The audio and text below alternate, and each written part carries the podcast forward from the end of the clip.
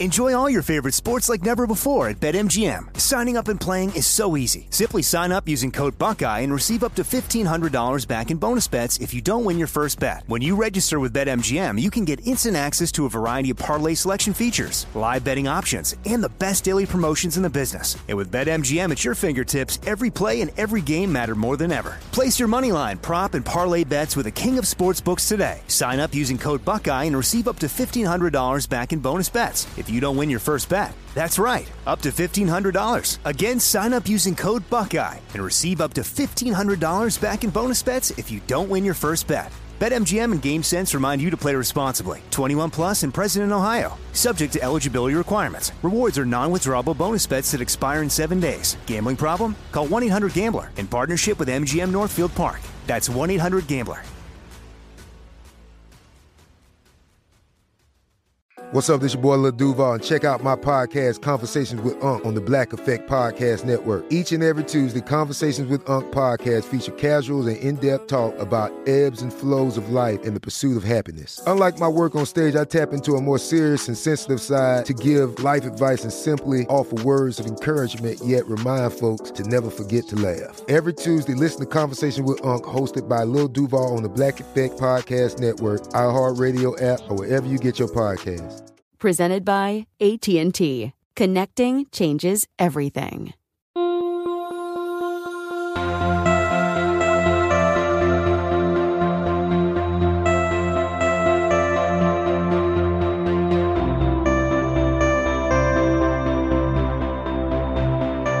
You're listening to 100 Words or Less with Ray Harris.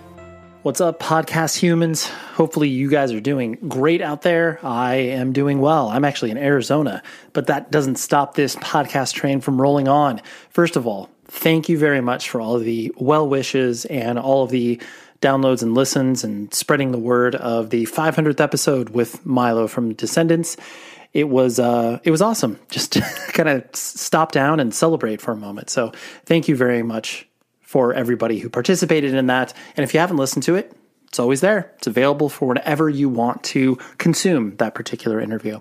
Anyways, today I have another legend in my mind and in many other people's minds on the podcast. I have Sergio Vega from Quicksand also spent many many years in deftones um, and he recently departed over a uh, you know a contract issue. It's like these things happen from a professional business perspective when you're talking about a band like deftones that is uh, you know an institution and a business. And uh, yeah they just ultimately decided to part ways. We talk a little bit about that in the interview but um, yeah sergio plays in quicksand. And quicksand not only are legendary within the post hardcore scene and have some unbelievable records out. They have been putting out records the past couple of years that are incredible as well. And so Sergio is uh, an interesting dude. I spoke to him previously in another business capacity when I worked at uh, PETA 2. And uh, yeah, it was very cool. But Sergio, sweetheart of a dude, and uh, he's just a lifer. It's really, really cool to be able to pick his brain. So that's what we do. First of all, if you can do me a favor, please leave a review on Apple Podcasts or drop some star ratings on Spotify. All of those things help. Or just tell your friends because that is the best way that this podcast can get into other people's heads is by your friend telling you that this thing is worth their while. So I would appreciate that if you would do that. You can always email the show at 100wordspodcast at gmail.com. I have some pretty exciting news to share in the next like week or two about a potential live podcast engagement. I'm incredibly excited about it. So that's all I'm going to say. I'm not going to tip my hand too much more, but uh, yeah, I'll be very excited to talk about that. But let's uh, let's take into Sergio. Okay, uh, actually, hold on. Let me let me talk about a show I just went to. I got to see a band called Slow Crush, which uh, if you are not familiar with, just get get familiar. They're an incredible band.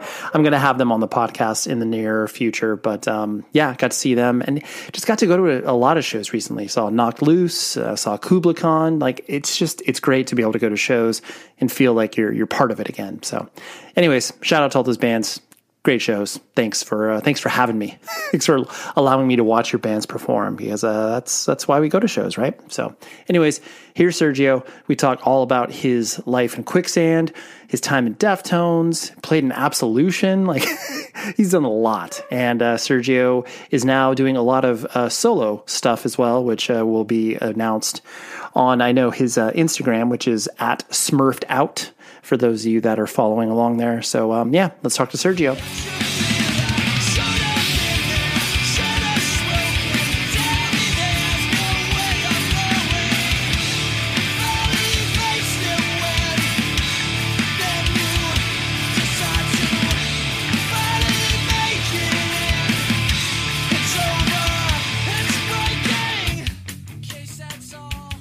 I distinctly remember watching Quicksand at I was probably 12 or 13 years old, but you were uh, touring with the Offspring. And oh, you were, oh, oh yeah. yeah, playing the Bren Event Center here in Irvine, California. And it was interesting because at that time, like, you know, for the most part as a kid, like you just, you know, pay attention to like, oh, there's the singer, there's like the lead guitarist. And like in general, I think bassists don't get any love. And, you know, I'm not trying to blow smoke up your butt, but, you know, people maybe just don't pay attention to that instrument as much as others. But I remember you playing and I was just like, that dude's got a cool vibe. Like, I was like, I never really mm-hmm. recognized the bassist before. Yeah. and, um, and I'm sure, like maybe you are, I, I, probably too close to kind of speak to this, but uh, you know, maybe you can speak in generalities of just the idea of you know where bassists uh, exist in bands and how commonly you know you kind of are left to your own devices making sure that everyone obviously everyone's you know together and tight and what have you. Um, but do you notice kind of generically speaking is sort of like lack of love for bassists or am i just like being hyperbolic here? No it's it's there that is a thing. Um, what's interesting for me like uh, hopefully i can say this succinctly is is that i don't I didn't grow up with a rock background. Yep. And I grew up more with like uh, with like freestyle and electronic music and and hip hop and my mother playing a lot of Latin music and things that were bass forward.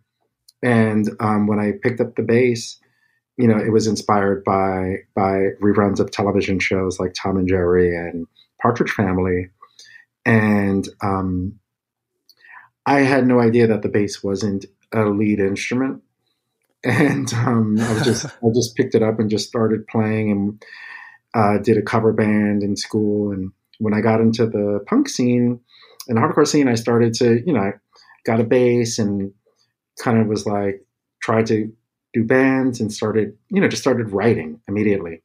But what I quickly noticed, to your point, was that what people were looking for, guitar players, were bassists to kind of fill out their songs.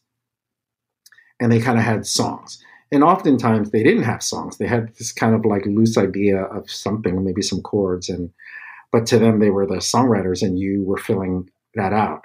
And that kind of just was like that was a shock to me. Right. And, um, and uh, it was really a shock to be honest. And I was just always like, so I kind of didn't really do those types of projects. I I usually started bands or joined bands and came in writing right off the bat. And but then noticing, you know, like when you're with Quicksand and in projects, people don't perceive bassist and rock as being like a principal person, you know, or a compositional component.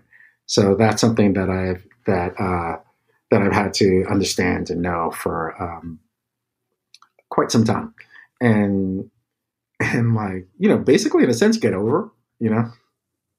Totally yeah. Well and i really like how you articulated just that that idea at the inception of it of that the you know bassist isn't um you know like the, the quote unquote lead instrument as it were. Just like you not understanding that concept initially and then just being like oh i, I see where this is kind of like yeah. going from here you know?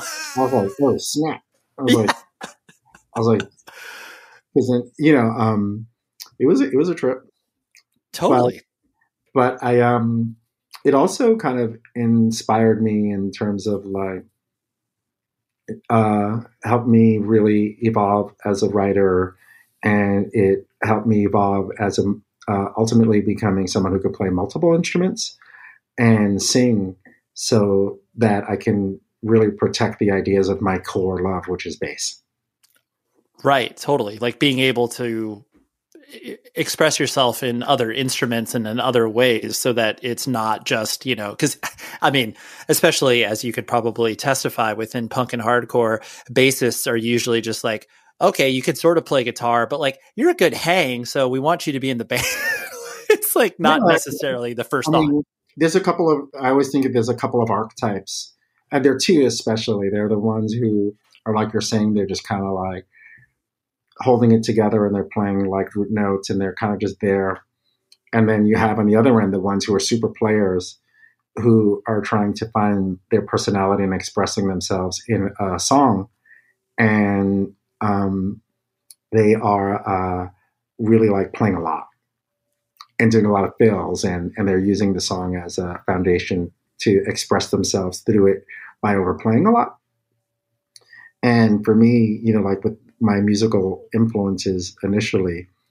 Uh, the bass, like let's say with reggae, the bass is a is a foundational musical instrument. The parts are the parts have are are the meat and potatoes, but they're not over, they're not busy, but they're they're essential. And that was always something that I would draw from rather than most rock musicians. Right, right. That makes sense.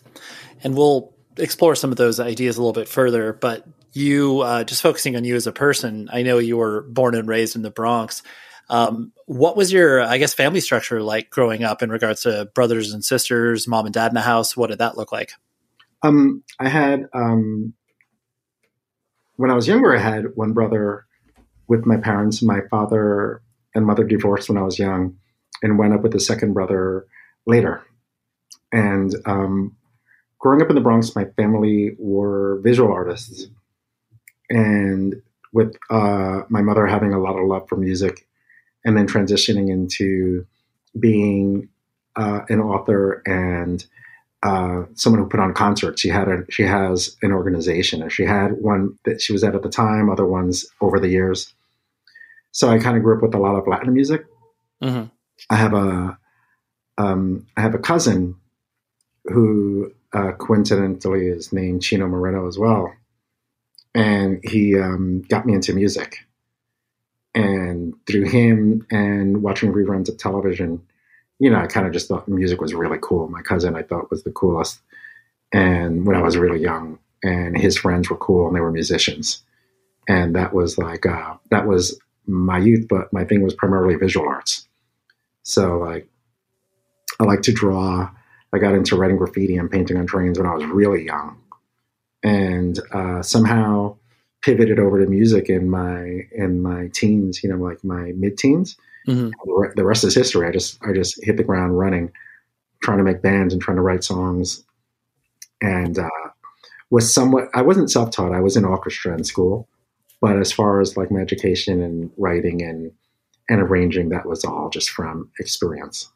Right, right. And what sort of visual arts did your um, mother participate in? Was she like, uh, I presume painting, but like, what was she, you know, yeah, working with? Painting. My my father was doing acrylics and oil painting.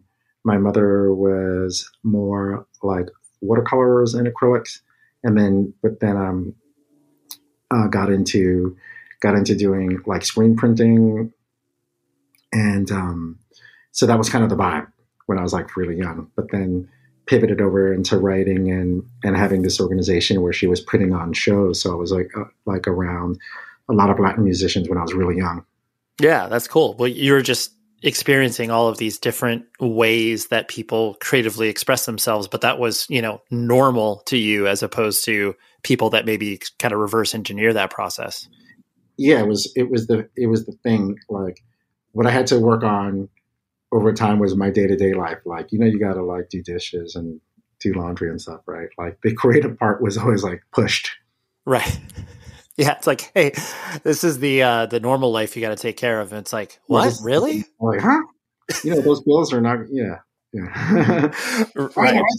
It's like, oh, Yeah. Oh, I guess I got to do that at some point. Mm-hmm. um, and just kind of you know our, our armchair observation of you uh, from all the times that I've you know either watched you perform or just uh, existed alongside of you. You've always seemed uh, you know a very uh, introspective and thoughtful person, and definitely not like the person that walks into a room and is like, "Hey, everybody, pay attention to me." Um, you know where uh, where would you put yourself on that spectrum like as far as maybe introvert or extrovert like what were you i guess as a kid and then how, did was that something that you know you kind of grew into in regards to being more outgoing or vice versa i think i was in general like a bit of both if i had if i was in a comfort zone i was uh outgoing but i was easily taken out of a comfort zone and then I was really reserved. And um, you know, finding finding a balance of that over time, you know, was something that was interesting because I don't know like what made possessed me to think I wanted to get on the stage and play, but I really wanted to do that.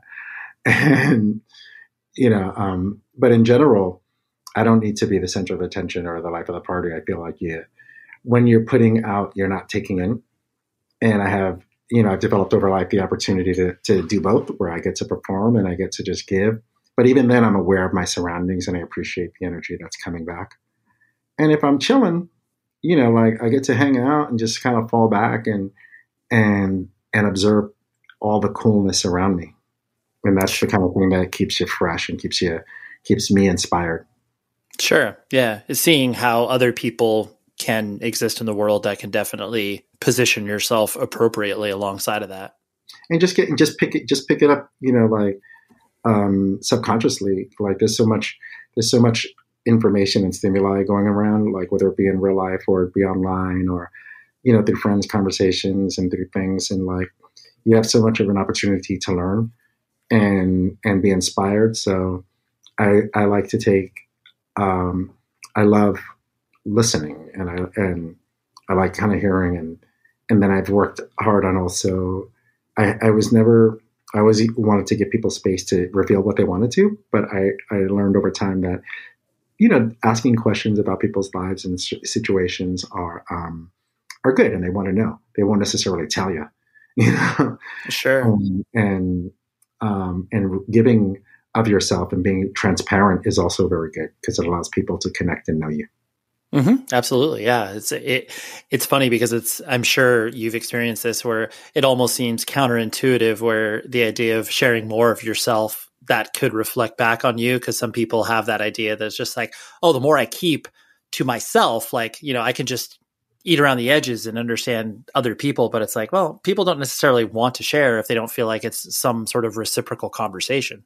Yeah, and it's something that it's something that I really learned in my relationship with my wife. The the uh, value of putting my guard down and and having unnecessary boundaries of of like who I am and what I am and and and actually projecting those same needs onto people by not asking them about themselves. I I uh, I spent a lot of time not connecting because I didn't I I had uh, I had it wrong, you know. But like that fueled me as a player because that was a chance to let everything go. Sure, absolutely. And your trajectory in regards to you know school and kind of the the life path that was uh, set before you, you know, did you find yourself caring about studies in school and kind of the next steps in regards to doing a career and that sort of stuff? I mean, I know that obviously punk and hardcore really you know swallowed you up, but was there mm-hmm. any sense of that before that? No, I, I, man, I am fortunate that life worked out the way that it did because I grew up. I wanted to be a baseball player. I was like, I didn't have a sports family that that that you need in order to become one. But I did have an artistic family, and when I got into music, I was better. I had a better foundation for that. And when I got into punk and hardcore, I literally was um, naive enough to think, yeah, this is what I'm going to do.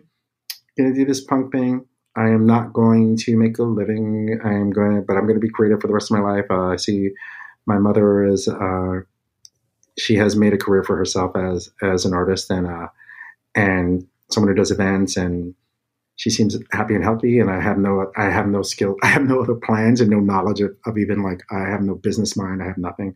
Just going to throw myself into this music thing, and uh, thank goodness that um, you know that the passion I had for it and the and the dedication I had for it aligned with with uh, good circumstances in the world that allowed for me to have a living and make a career as a musician. So yeah. I, I really, really appreciate it. Sure. Yeah. Well, especially as you uh, so succinctly put it, you have no other skills. I, I didn't. I didn't. It's like I. I mean, what do I do? I can draw. I can cook. I can do these things. But my life was set on a path of being some sort of creative entity from a very young age, right? With no other, with no other thought. And I was like, wow, yeah, like, that's insane. yeah. Yeah, yeah. No, absolutely. Well, and, and I think too, I mean, once you start to experiment, especially within the, you know, DIY punk and hardcore scene, you feel that opens up the world so much to you that you're like, oh, I can like do anything and I can like go anywhere. Um, not even so much from a practical idea, but just the the the transportative nature of music, where it's like, oh yeah, this is all I'm going to focus on now. Like everything else will kind of fall into place after that. yeah, one hundred percent. Band merch is the best thing ever. Rockabilia is the best thing ever. This promo code is the best thing ever because it gets you 10% off your order, 100 words or less. Like I said, 10% off. You will be able to dive into that website and purchase all of the clothes for your friends, family, or yourself. And trust me, Rockabilia is the best place to do it because all officially licensed. They have over half a million items in stock ready to ship to you. I actually just recently got a really, really cool limited edition Underoath t shirt from them. And uh, it's it's awesome. They do all of these really cool exclusive things. So I highly recommend you going to rockabilia.com, buying from them, a rad independent business run by people who really, really care about music. So thank you, Rockabilia, for your continued support. And again, 100 words or less, 10% off your order. Do it up. This show is sponsored by BetterHelp we all carry around different things that stress us out, right? Like maybe it's something really, really small, like, man, that parking space, it's always taken. And I wish that I would be able to like get it instead of, you know, this person that maybe, you know, is the most courteous and considerate. I know that's something very random, but it's true. We all experience different things throughout the day that trigger us in so many different ways. And there are many times where I have been like, I wish that I had a, a spot or a repository for me to, you know, get this stuff off of my chest. Because if you bottle it up, that is no bueno and then all of a sudden you explode on a coworker or a friend or a family member being like the parking spot. And people are like what are you talking about? That is where therapy comes in. And i love working with betterhelp because i'm a huge advocate for therapy broadly speaking. So if you're thinking of starting therapy please give betterhelp a try. It is so easy because it's entirely online. It's designed to be convenient flexible and suited to your schedule all you do is fill out a brief questionnaire and then you get matched with a licensed therapist. And if you are not vibing with the therapist for any reason, you can switch it out at no additional charge. Get things off of your chest with BetterHelp. So visit betterhelp.com slash Ray today to get 10% off of your first month. That's better, H-E-L-P dot com slash Ray. Enjoy all your favorite sports like never before at BetMGM. Signing up and playing is so easy. Simply sign up using code Buckeye and receive up to $1,500 back in bonus bets if you don't win your first bet. When you register with BetMGM, you can get instant access to a variety of parlay selection features, live betting options, and the best daily promotions in the business. And with BetMGM at your fingertips, every play and every game matter more than ever. Place your moneyline, prop, and parlay bets with the king of sportsbooks today. Sign up using code Buckeye and receive up to $1,500 back in bonus bets if you don't win your first bet. That's right, up to $1,500. Again, sign up using code Buckeye and receive up to $1,500 back in bonus bets if you don't win your first bet. BetMGM and GameSense remind you to play responsibly. 21 plus and present in Ohio. Subject to eligibility requirements. Rewards are non-withdrawable bonus bets that expire in seven days. Gambling problem? Call 1-800-GAMBLER in partnership with MGM Northfield Park. That's 1-800-GAMBLER. Are you looking for the perfect move in ready home this spring season? Now's the time to buy at Fisher Homes. For a limited time only, enjoy below market interest rates starting at 5.375% APR, 6.139% APR. With these exclusive lower rates, you can save hundreds on a move in ready home and start enjoying the benefits of home ownership even faster. Schedule your personal tour with one of our new home specialists at FisherHomes.com and make this spring the season you find your perfect home sweet home. Financing provided by Victory Mortgage, LLC, NMLS 461249, Equal Housing Lender. And so on that topic, um, you know, like you said, you were surrounded by music. Music was always an important part of your life.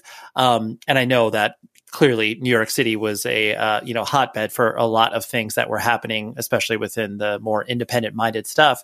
But how how did I guess punk and hardcore get introduced to you? Was it um, you know just through friends at school? Was it just kind of existing on the street? What was the vibe? No one at school. Like I, I was up in the Bronx, and at that time there wasn't really that. There was like um, the close there was nothing even close. It was like there it was at the time where kind of house music it was like hip hop there was like house music and then there was kind of like the electronic kind of like freestyle music that was happening. There were people starting to get into like the precursor of like house music where they had kind of they started to look really kind of like a little bit more like exaggerated. They started to have different kind of wilder haircuts and stuff, and I thought that was really interesting. And then it reminded me of um, one time when my mother took me downtown. We were walking, and I had seen these people with mohawks and jackets and stuff, and I was like, "That is really interesting." And um, through uh, a conversation with my uh, cousin, the one who had gotten the uh, cousin who got me into music, you know, he was like, oh, there's this guy downtown. He's, he, told me about punk and like, and he had some, and I think I'm pretty sure he was lying, but he was like made up some guy, some mythical king of the punks who lived downtown, and I was like really intrigued. And I made my way to a place called uh, Danceteria, and also CBGB's, and I started just going on my own and picking up what I could by myself. Like my friends in the Bronx were not interested, and as I uh, as I evolved and, and my aesthetic started to change with what, you know, I was seeing, you know, that I, the, the place for me in the Bronx became less and less inviting. And I just wound up having to, to make friends on my own downtown. And that's how I got into the punk scene. And that led over to the hardcore scene. Right. That must have been a wild experience for you navigating that you know, essentially by yourself and having these two, you know, Danceteria and CBGBs, like the those, you know, I mean, obviously the stuff of legends in regards to both of those yeah, vaulted, being, yeah, being underage and having no guide and just like right, realizing later that I was like taking the little money I had from my mother leaving lunch money and stuff for like buying records. I found Bleecker Bob somehow, and I was buying records. Um, off of like things I saw painted on people's jackets. And like what I didn't know was that I was going to dance Danceteria, walking right past the hardcore shows, going up to the goth floor and buying goth records with with my money, you know, thinking I was getting more into punk, but I was actually getting into bands like Alien Sex Fiend, um, uh, Early Cure, uh, The Cult, and you know Batcave Records, and I'm like, I'm so punk, but I realized I was like, wow, I was pretty goth actually. right, and I I really love that uh, description of it because as a young person, you are devoid of context and you are just operating off of instinct. You're just like, I like this, so I'm going to consume it. You're not, you don't care if it's a part of a scene. Uh, well, I thought I was trying to get myself into a scene. I guess I was coming out of right. a scene. That's true. That's true. Coming out of a world, and the world was slowly, incrementally rejecting me because they were like, "I don't know what you're doing, but I don't like it." And I had like one friend who was kind of like, "Oh yeah, it's cool." He introduced me to the police, and I was like, "This is cool." You know, I remember seeing on, on a cable access, uh, seeing um, Twisted Sister, and I was like, "This is wild." Yeah. So I just kind of saw these people who were like, I was coming from a world where people were painting things and like writing graffiti and being a graffiti writer to seeing people more painting themselves. And I thought that was, you know, that was just a trip to me. And, oh, sure. You know, so eventually I made my way downtown and, and made friends one at a time. That's very cool. And as you started to bring the subculture home, and I know that you've expressed that your parents have were very permissive and excited about your, um, you know, your your creative pursuits. Were they ever, you know, especially from the aesthetic choices, whether it was, you know, like bringing mohawks home and like, oh, this is what vegetarianism is, and like this is what straight edge is. Like, did they ever kind of, you know, look at you with a side eyes, being like, Sergio, what are you, what are you doing, man? Oh well, yeah. I had to I had to give a presentation to my mother. She was not into it at all. She was like, "I don't know what you're doing. This is because her thing was all like it was like Latin, you know." And right. But she, you know, she was she's a professor, you know, and um, I had to just make a presentation and kind of make the correlation between the uh, the belief system uh, punk and uh, and the things that were important to her. I was like these shared values, even though the aesthetic's different. And then she got that. So after I had made a proper presentation, she she understood it.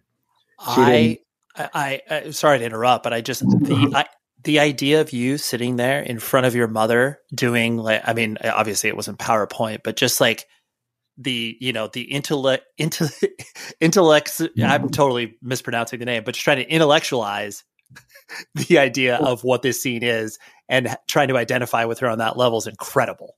Yeah, and I read, I remember reading discharge lyrics that were more based on, on you know the eco-socioeconomic structure of things, and just saying, hey, look, you guys, you're all on the same page. These are people coming from a different place with a different thing, from a different country, different whole thing, but you're aligned.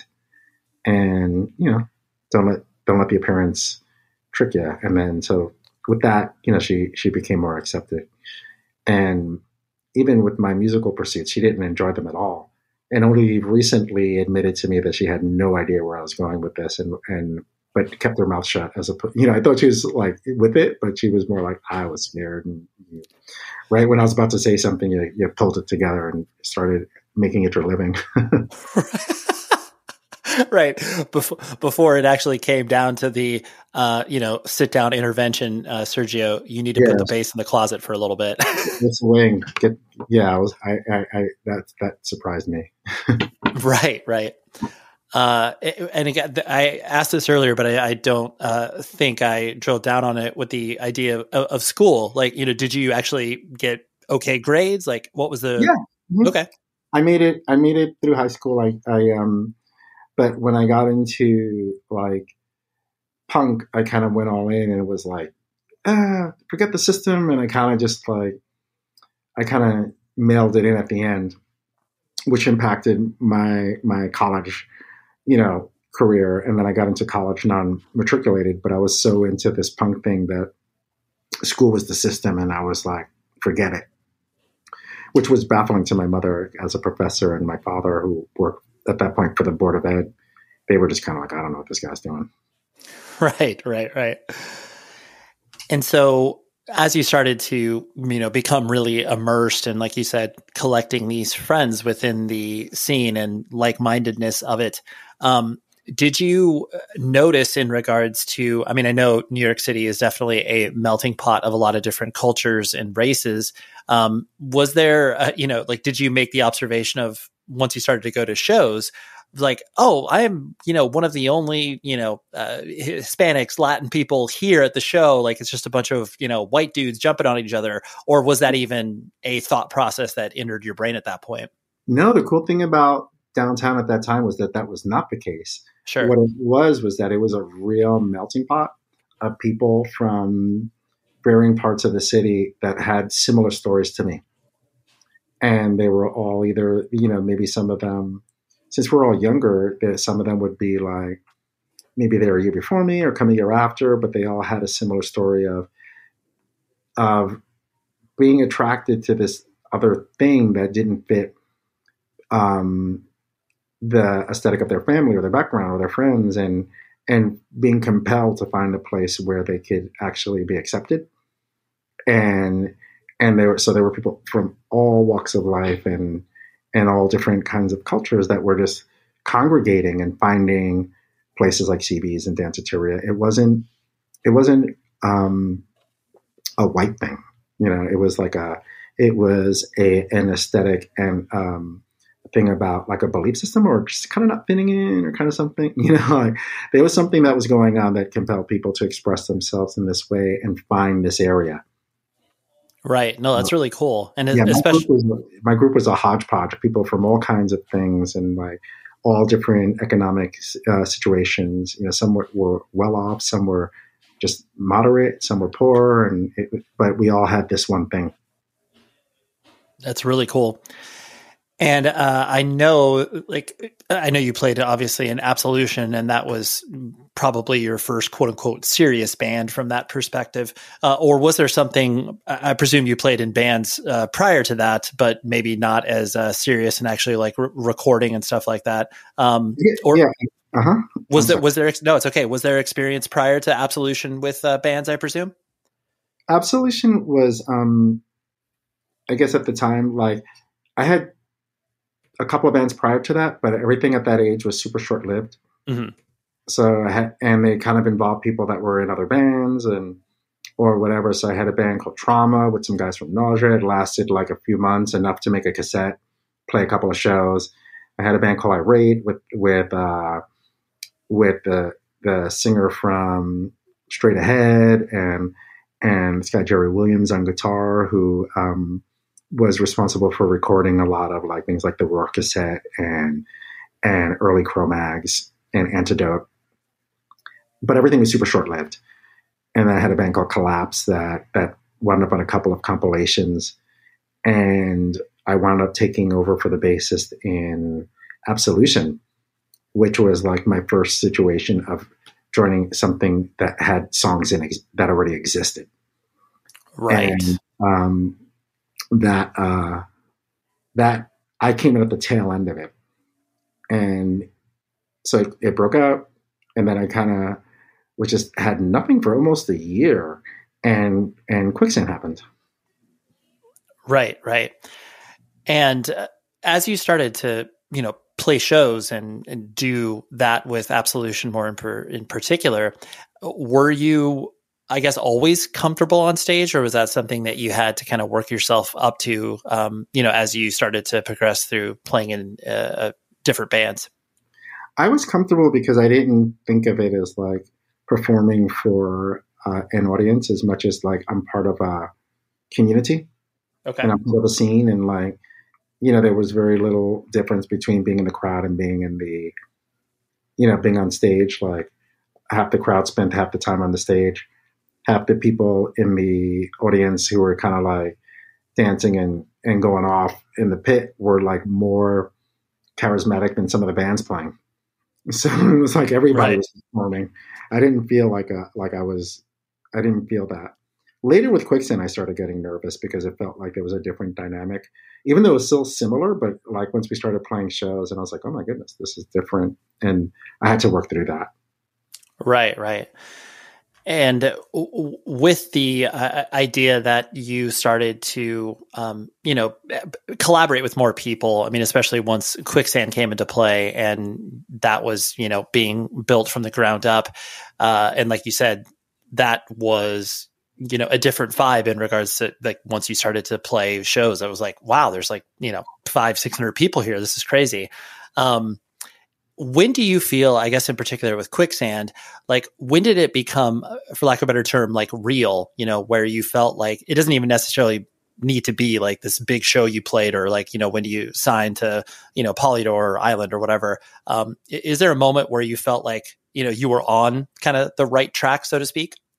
I think immediately because it was interesting at the time from coming from a different sub sub sect than the other guys. You know, like not having the straight edge background, and then playing with Walter and Tom and Alan were doing Beyond, and they were bringing something different.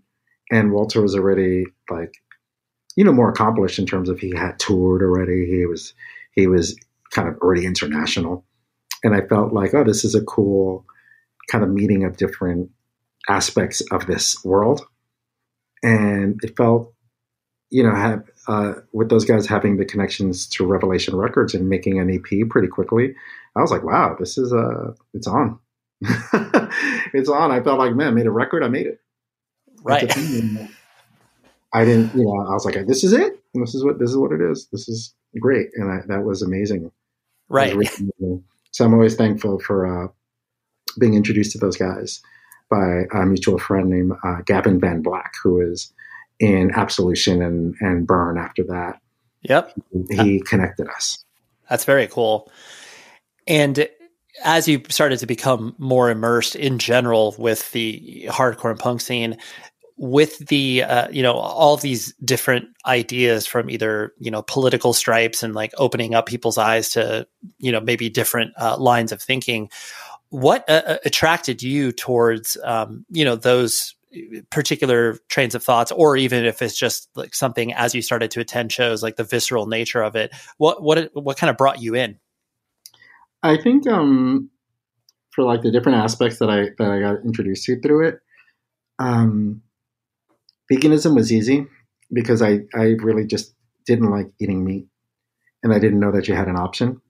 So I, I have uh, probably one of the easiest kind of like paths to veganism. I just, once I learned from the band Crass that it was a diet, I was like, I'm on it. And uh, I just didn't enjoy it. And um, as far as like politics and um, I was able to make a quick connection between things that were important you know, my mother's events and and the idea of like culture and community and family and see that this was operating on the same wavelength.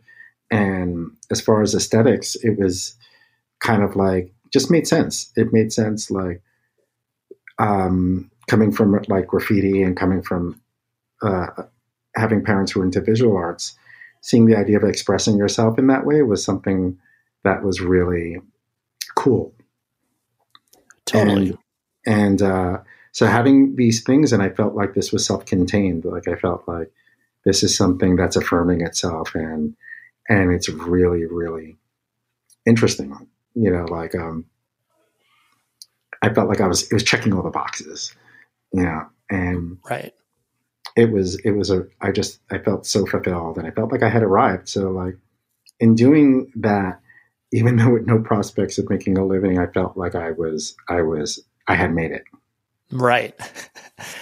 And uh, I mean, I'm sure as you were, you know, building quicksand and, and starting to, you know, be more active with that, I'm sure you were just kind of, you know, working random jobs that revolved around the idea of like, well, I may have to leave for a couple of weeks because I have to go out and tour. Uh, what what were the hustles that you were getting into around that time? Um, all health food stores. I just worked in health food stores because that was like that was the that was the way. You know, everyone had a job at one particular health food store, but I had a job at a different one. Uh, but everyone worked at a place called Prana, and they had a restaurant called Ahimsa, and um, the guy who ran it, I know we were all these kids were working there, and I know that he knew they were giving away the farm and he just allowed it to happen. He just let these. He just was like, I can say with a high degree of certainty, he was just there to support these kids who were all kind of just seemed just like outcasts, and allow them to have a place to work and allow them to have a place to have a vegan diet that they couldn't afford by um, allowing the cashiers who were kids to give them to check out the food at a steep discount. and so cool that was a thing. I know it. There's no way. right. There's no way that. And we would do the same at like Ahimsa. Our friends would work there. You know, it's like, oh, we got Ray from Youth today is working in the kitchen. And you'd go down the corner and you'd see the bad brains there, and the back window would open, and a little, you know, bag of food would come out. You know, like nobody really had money. And this, and I can, with a high degree of certainty, say that he helped support um, a belief system and a, and a way of being um, on his dime. Yeah. You know? That well, that's incredible to hear because I do think that they're. I mean, in the same way that you know, like Kinkos, once people started to, you know, do zines and, you know, print out their their demo covers and stuff like that, the amount of bands that Kinkos has unknowingly funded, which is mm-hmm. obviously a completely different story than what you're articulating. But no, it's just that exactly the same. Is that they and you know someone there knows and someone there's turning a blind eye, right? It's exactly totally. totally. They're just like, all right, here's the, uh, you know, you go in at two in the morning. Here's the uh, the copy card, and then go ahead run, you know, 100 copies mm-hmm. of your zine. I'm not going to tell anybody. Mm-hmm. Yeah. and, and you think about like, I think that someone like that who notices and sees it goes, you know what, these people are these are kids with limited means trying to do good things. Totally. And it, honestly, like in what you're articulating about the, uh, you know, the health food store, it, like th- that is true community service in a way that could never be uh, quantified beyond the fact that, like you said, all of these people within this scene benefited from that and were able to ethically pursue what they were interested in mm-hmm. because of that. Yeah, there's no way. There's no way that everyone could have afforded to maintain a vegan diet, you know, without that help. Totally. And just in the same way that, like, when you look at, you know, Hare Krishnas and the vegetarian diets and the free food that they would be giving out, it's like, that's exactly the same idea where it's just like, oh yeah, for, for like free food and it, it happens mm-hmm. to be vegetarian. oh yeah. A lot of kids, a lot of kids, uh, did that too, which, which, um, definitely, uh, led to, uh, the Krishna um, facet of the hardcore and punk scene. Totally. Yeah, because it spoke to it spoke to there was a, it spoke to some of the commonalities between the two worlds. Absolutely, it's pulling those things together. Terror has a new full length that is coming out on May sixth. Alert! Alert! The beautiful people at Pure Noise Records are releasing Pain into Power. It comes out on May sixth. You can easily pre-order it by going to purenoise.net and it is their eighth studio album, which the last one came out in 2018. But, you know, that was a whole different world back then. The amazing thing about Terror is not only are they one of the best hardcore bands around, but they are actually teaming up with their founding guitarist Todd Jones, you know, from Nails and obviously was in the band towards the beginning. And they they joined up with him. He handled a lot of production work, a lot of songwriting stuff, and it was it's it's amazing. Just listen to a snippet of this song. It's called Pain into Power, and you will be able to hear what is cooking in the terror camp.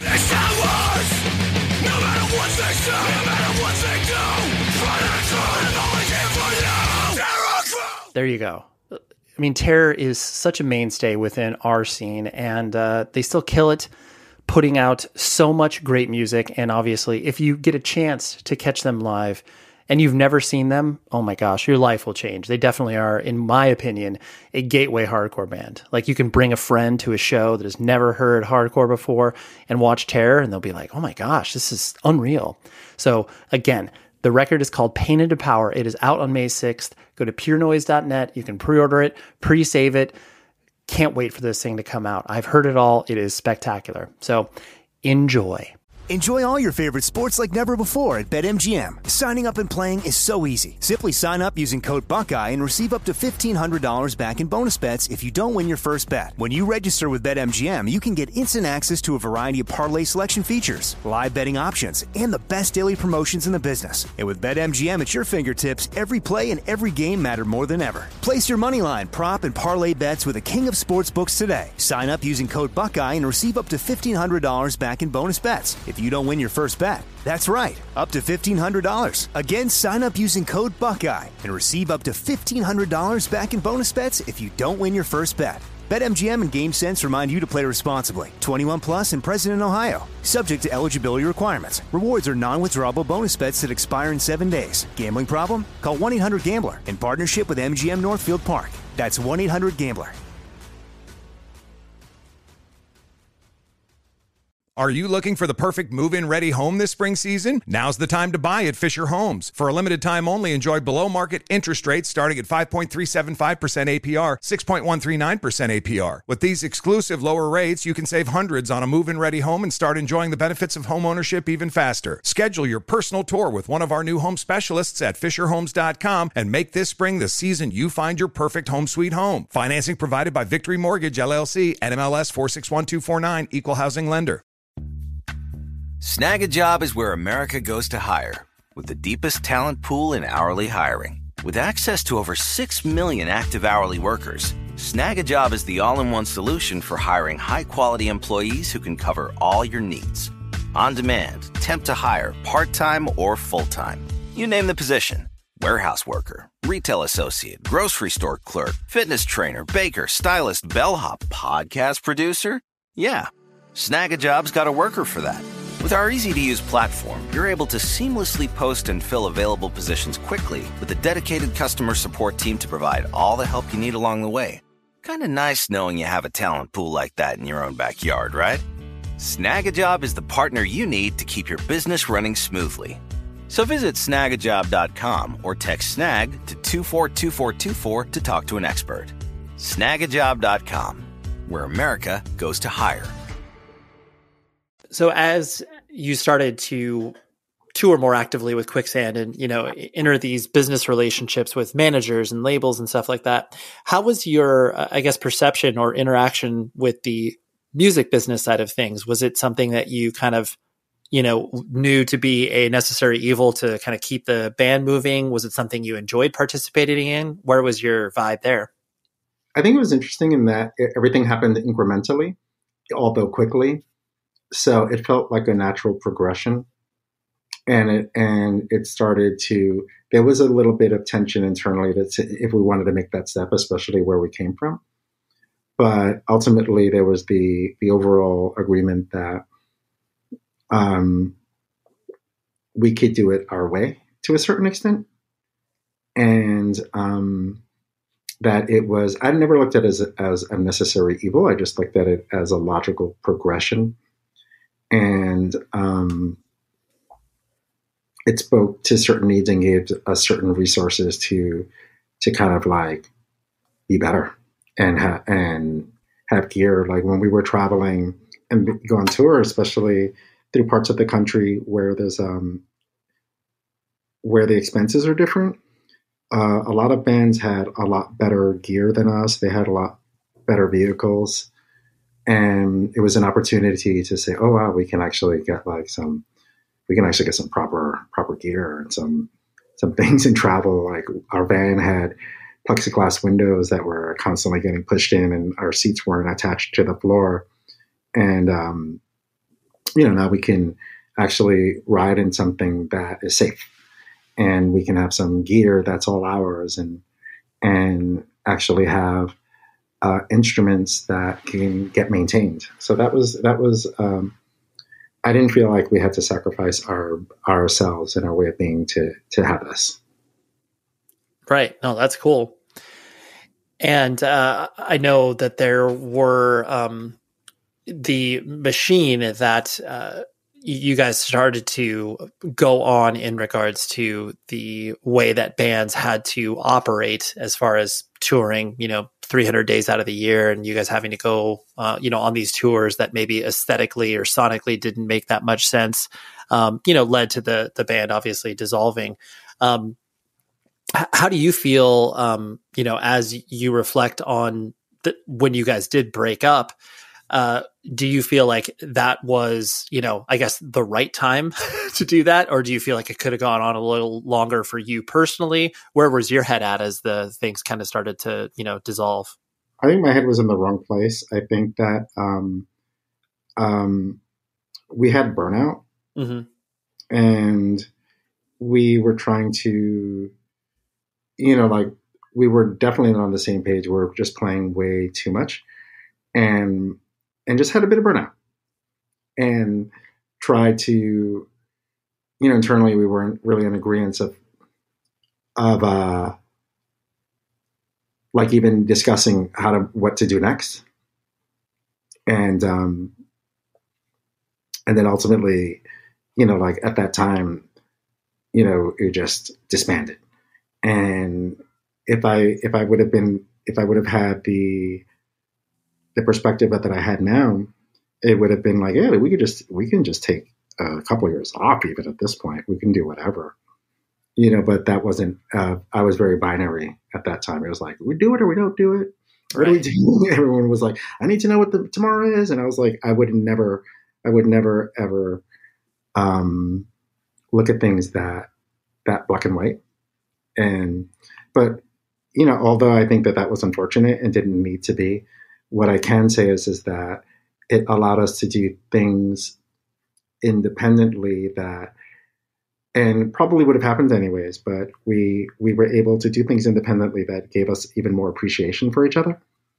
And when the stars aligned to reform, it was done with um, an understanding that, like, at least for myself, I could, you know, took took um, things like chemistry for granted. I was like, hey, you just get people together. I I really appreciated the chemistry that I have with everybody, and appreciated the what we do and how we sound, and, and I could see how much it, it shaped me and changed me and influenced the things that I that I did.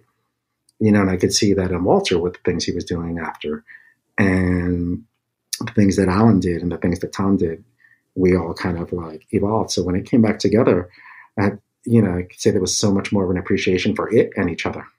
Sure. It was like, yeah, I'm sure in some respects it was like, you know, putting on a old pair of slippers where I was like, oh, guys, this feels nice. Remember how cool this was? yeah, but it's weird because it's like the slippers went, were newer and, and more fancy. Like it right. Like, I felt like it went from what felt like an old pair of slippers that you felt you can replace anywhere, and then you realize that these are like some sort of one of one boutique designer slippers that no one else can ever have except for the those four people, or you know, yeah, us, us who comprise the band. That was the thing. It couldn't. It doesn't. You don't get those slippers anywhere else. You can get cool slippers and even great slippers, but these are one of ones. Totally. No, I I love that. um, and I know when uh, stepping onto the uh, Deftones platform, and you know they brought you in uh, to a very, you know, evolved and already pretty fast moving vehicle, so to speak. And it, it, seems like you blended in very, very well. Was it? Um, was it? I guess shocking for you to acclimate to certain things? What were surprising to you? Um, you know, seeing like the level that the band was at, because clearly that was, um, you know, a, a, level much larger than you had ever previously experienced. Um, what was surprising for you uh, on that initial journey? Um, well, it was interesting because, like, the precursor to that was was uh, meeting them on the first Warped Tour. Mm-hmm and um, seeing that there was a sort of commonality. Not that they, they were not from our scene, but they they revered. Uh, I was sold on the fact that they love the Bad Brains. Someone told me they love the Bad Brains. Go see them. Went to go see them on the Warped Tour. You know, because you know they were on a leg of the tour that you know the first one that we were on, and I was like, wow, they're bringing the catharticism and the energy. You know, like especially you know seeing how Chi was going off and just seeing the band in general um, was like they're bringing what we bring without the uh, without the context of being part of the scene, and they also they also see the greatness of the Bad Brain. So I must meet these guys, and I went and met them, and you know, um, kind of connected with Chi a little bit, got to connect with the other guys a bit, and you know that was it.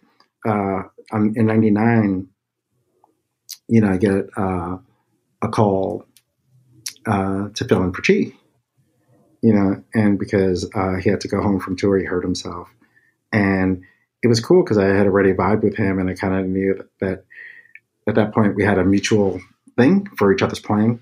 He had started playing Fender basses because he had seen me kick one across the stage, and and and he was like, "Wow, if I can handle him, I want to, I want that."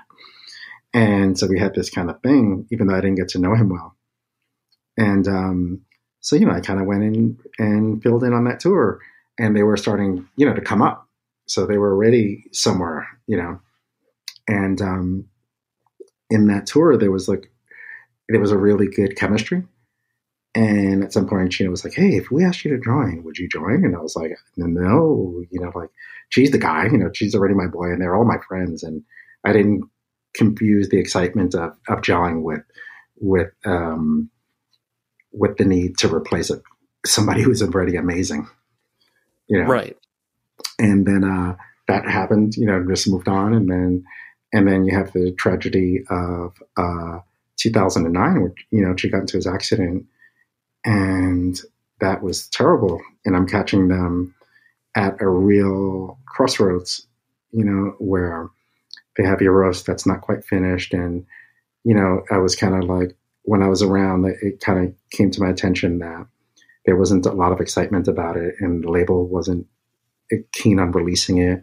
It was probably maybe considering parting ways with the band. And uh, Nick Raskulinecz came in, and uh, my understanding was that they were going to, instead of giving them some severance money, that they can use that money to make what became Diamond Eyes. So having already the momentum of a friendship and having um, the catharticism of of the just the what had happened to Chi and what was going on with the band in general, and having someone like Nick to really hone that, you know, created something that was super special. So like by the time we took a stage, you know, like we had been around each other intensely for a while, and I just felt like, and I've always felt like, yeah, I'm I'm here putting my best foot forward in a situation for friends, and they're giving, you know, they wanted me, you know, when I came in, they were like, hey, we just want what you are, what you're doing, what you're bringing. That what that stuff you brought to Quicksand, bring to us. So I came in right off the bat, like writing and collaborating and um, having that sense of family and community that I came up in. Yeah, that's and, really I, I, appreciate that picture yeah. that you painted because I do think that it because you had this not only this common experience but common language to be able to work from it was like i mean i remember the announcement of like oh yeah sergio is going to you know officially join the deftones it's just like oh yeah of course he is like it just yeah. makes total sense but at the same time it's like yeah you need to build to it but for some people that for people who knew my history and our history it, it made sense and there was an overwhelming you know part of their um, supporters that had never heard of quicksand uh, of you know, with good reason and didn't know who I was. So, you know, that was a that was a whole other thing to contend with. But by the time we took the stage, what was cool was like since we had been around each other playing, we had this thing we had made a, um, a record and it felt like we were in a rehearsal space, but just the one, but the walls got lifted. Because it was like the same setup that we had been, you know, that we had for all this time. And, um, now we're just presenting it in front of people.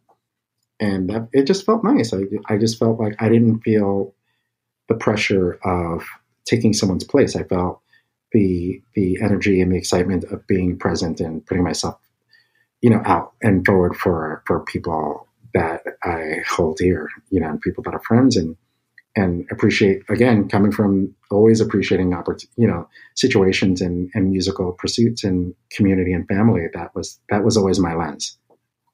Totally. That's really cool. And you've always been creating music, um, you know, through the duration of you playing in band, like active touring bands, and you've always expressed yourself in a lot of different ways when it comes to music, which kind of echoes back to not only your upbringing, but then uh, just the different styles that you have probably gotten into through other people. Um, where where do you kind of place that need to create um, while you're also, you know, playing in a quote unquote active full time touring band? Um, well, with doing like like my time in Deftones before Quicksand reformed, you know, was like it was cool because it was it was like an opportunity to to collaborate and write and and and ride this wave and have this energy with people who are, are really talented and really open to collabing and creating. And and then during that time, you know, uh, Quicksand reforms, and um, that became exciting because you know there was the momentum of of of seeing things work out well with Deftones after everything the band had been through, and seeing that work well for Quicksand. All that stuff just makes me more inspired and excited to do more, and also stay in shape for for the things that need to be done. So like if I would come home, then I'd want to do things just to stay in the in sharp for writing like I felt like if I let myself get cold, then anxiety would creep in, and I'd be concerned about like being good enough or like being up to speed to to you know I didn't want to waste people's time. I don't want to waste my time by not being up to speed. So when I was home, I would play a lot and write and keep doing things, just so that um, when it came time, that I was just always in the flow. Right, like you, you would be ready once whatever it is that came up came up yeah. And I think that, so I kind of like when I had uh, one perspective as uh, when I was really young of like, oh, you're in your band and you do your thing and you shouldn't be doing other things and you know whatever. I was like, well, that just leaves you cold, and uh, that's not going to work. Right. Absolutely. I realized the opposite to be true. You know, there was there there was always going to be the thing of time management, always going to be the the idea that you know you sacrifice downtime, but like if you're doing something you love, like that's what I'd be doing anyways, right? So. Sure, totally. And a, few last notes I wanted to hit uh, with touring. Uh, I know that I mean you have experienced your wide variety of shows from the smallest to the largest, and different experiences from you know van life, bus life, and everything in between. How has your relationship with touring uh, evolved? Like, I presume a part of you obviously still enjoys it, but you know, has there been moments where it has felt more, uh, the, I guess, the least enjoyable part of playing in a band? Um, I think the only time it became difficult for me a little bit over time was was dealing with the kind of like the um, the situation like towards uh, like with Deftones and and kind of that I you know I spoke about in the thing of like wanting to really be in the band after that time and being kind of in the band core as a core writer and a core person contributor on one end, but on tour, you know, it's when it kind of comes clear you're not really in the band. Sure. And that started to affect me, you know, um, started to affect me um, kind of like mentally and, and, and my sense of something it was something that after having a life of always being a part of something and always contributing and always being there and coming into something with the understanding that, you know, the intent was to, was to, you know, be, uh, come a full fledged member in some way and have that not occur started to really uh, become problematic for me in terms of uh, just like my my well being and feeling connected on tour, which was a first for me, and that started to really impact me. You know. Sure. And yeah.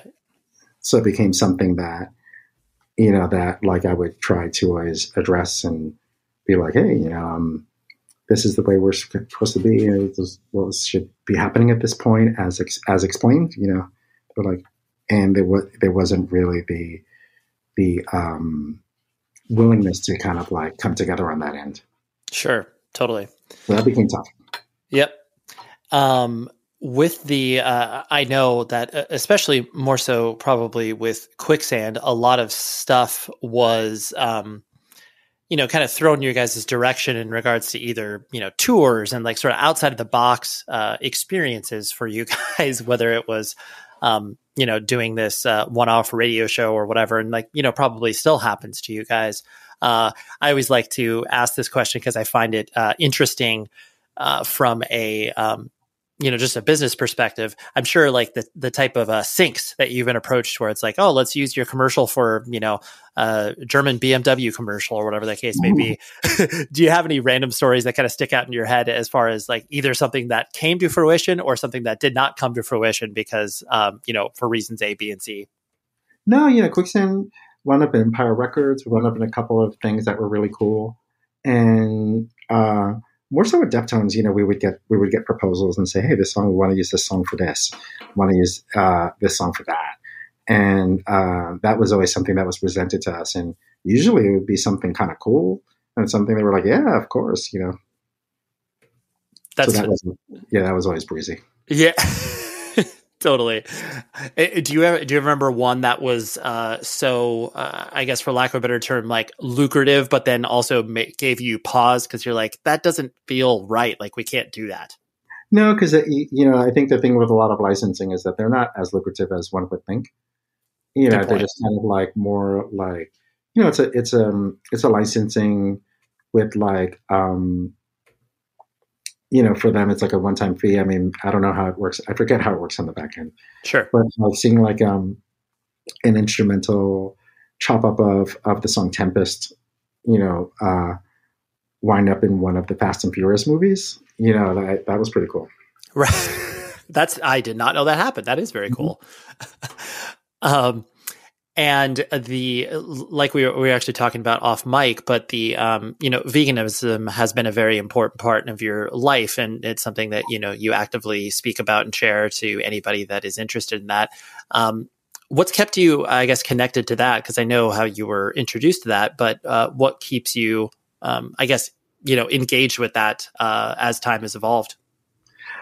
Well, again, like fortunately, like when I was younger, my grandfather used to cook for the family, and like when let's say he made chicken, I would kind of see it, and I'd be like, it would just kind of be off-putting. I was like, I see bones and veins, and it, it was just like never sat right with me. Um, I did have no problem, however, eating cold cuts and stuff. So I was like, all right, as long as there's this disconnect, I could do it.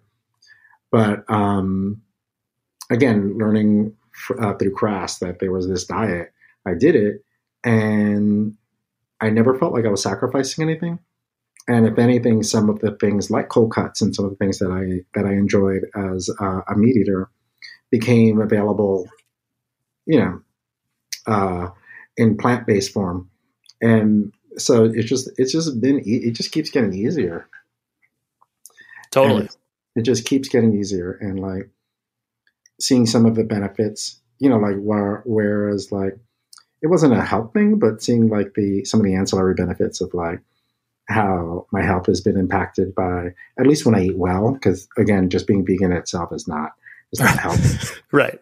But like seeing that it has an impact, and you know, my mother became primarily vegan, mostly vegetarian, but like how that impacted her heart health, and in in regards to to the, the rest of her family and the rest of our family on her side, I was like, yeah, these things these things are they they have they bring some benefit if you if you're doing it right.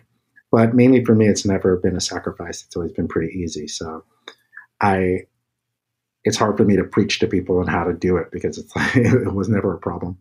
Yeah, absolutely.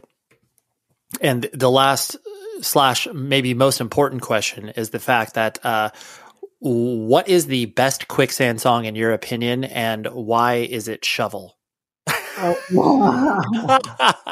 um, honestly, it's like every time I get asked that, it's like you, you get asked to choose a favorite child. Of course, and, of course. Then you know everyone has a favorite child, but they they kind of they kind of switch depending on the day or whatever those kids happen to be in their lives and what they're doing. So totally, totally, yeah. yeah. I, I, I had to I had to front load the question because yeah, sho- sho- shovel is just I mean like that. It, it's funny because like every time I I you know trip across that song and listen to it, I just like I'm I'm like.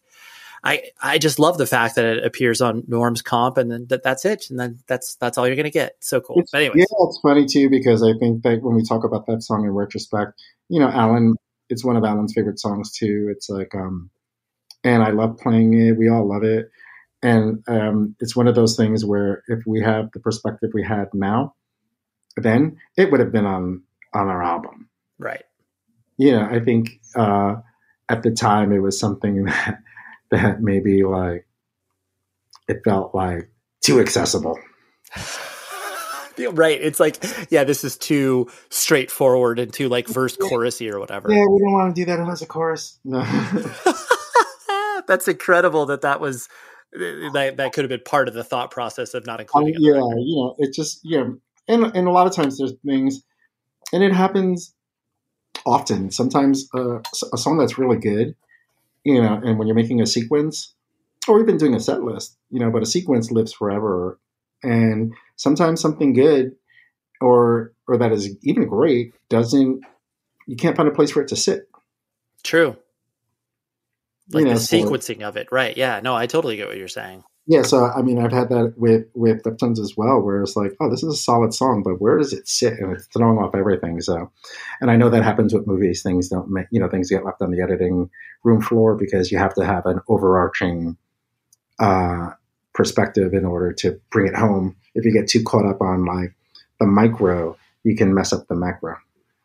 That's a, that is a that is a true true artist speak, my friend, and I love it. It's more like producer talk. That's kind of something you learn later. When yeah. you're young, you're just like, I just want more bass. You know, everyone's like, I want more of my instrument. Later, you realize that maybe there's something better than just just turning yourself up. Wow, I think that's uh that's like better advice than most people could uh you know come up with in um, you know four hours of conversation. Well, Sergio, thank you so much for letting me walk you through your life. And I, I really appreciate uh, all of the music you've contributed and then also being a thoughtful, caring human being. So thank you. Yeah, thank you for your time. Very cool of Sergio to hang out with us on this podcast and share all of his stories and uh, musical influences and all the other good stuff that we uncover. So thank you very much to Sergio. Thank you very much to Tim, his publicist, for hooking this up. I very much appreciate that.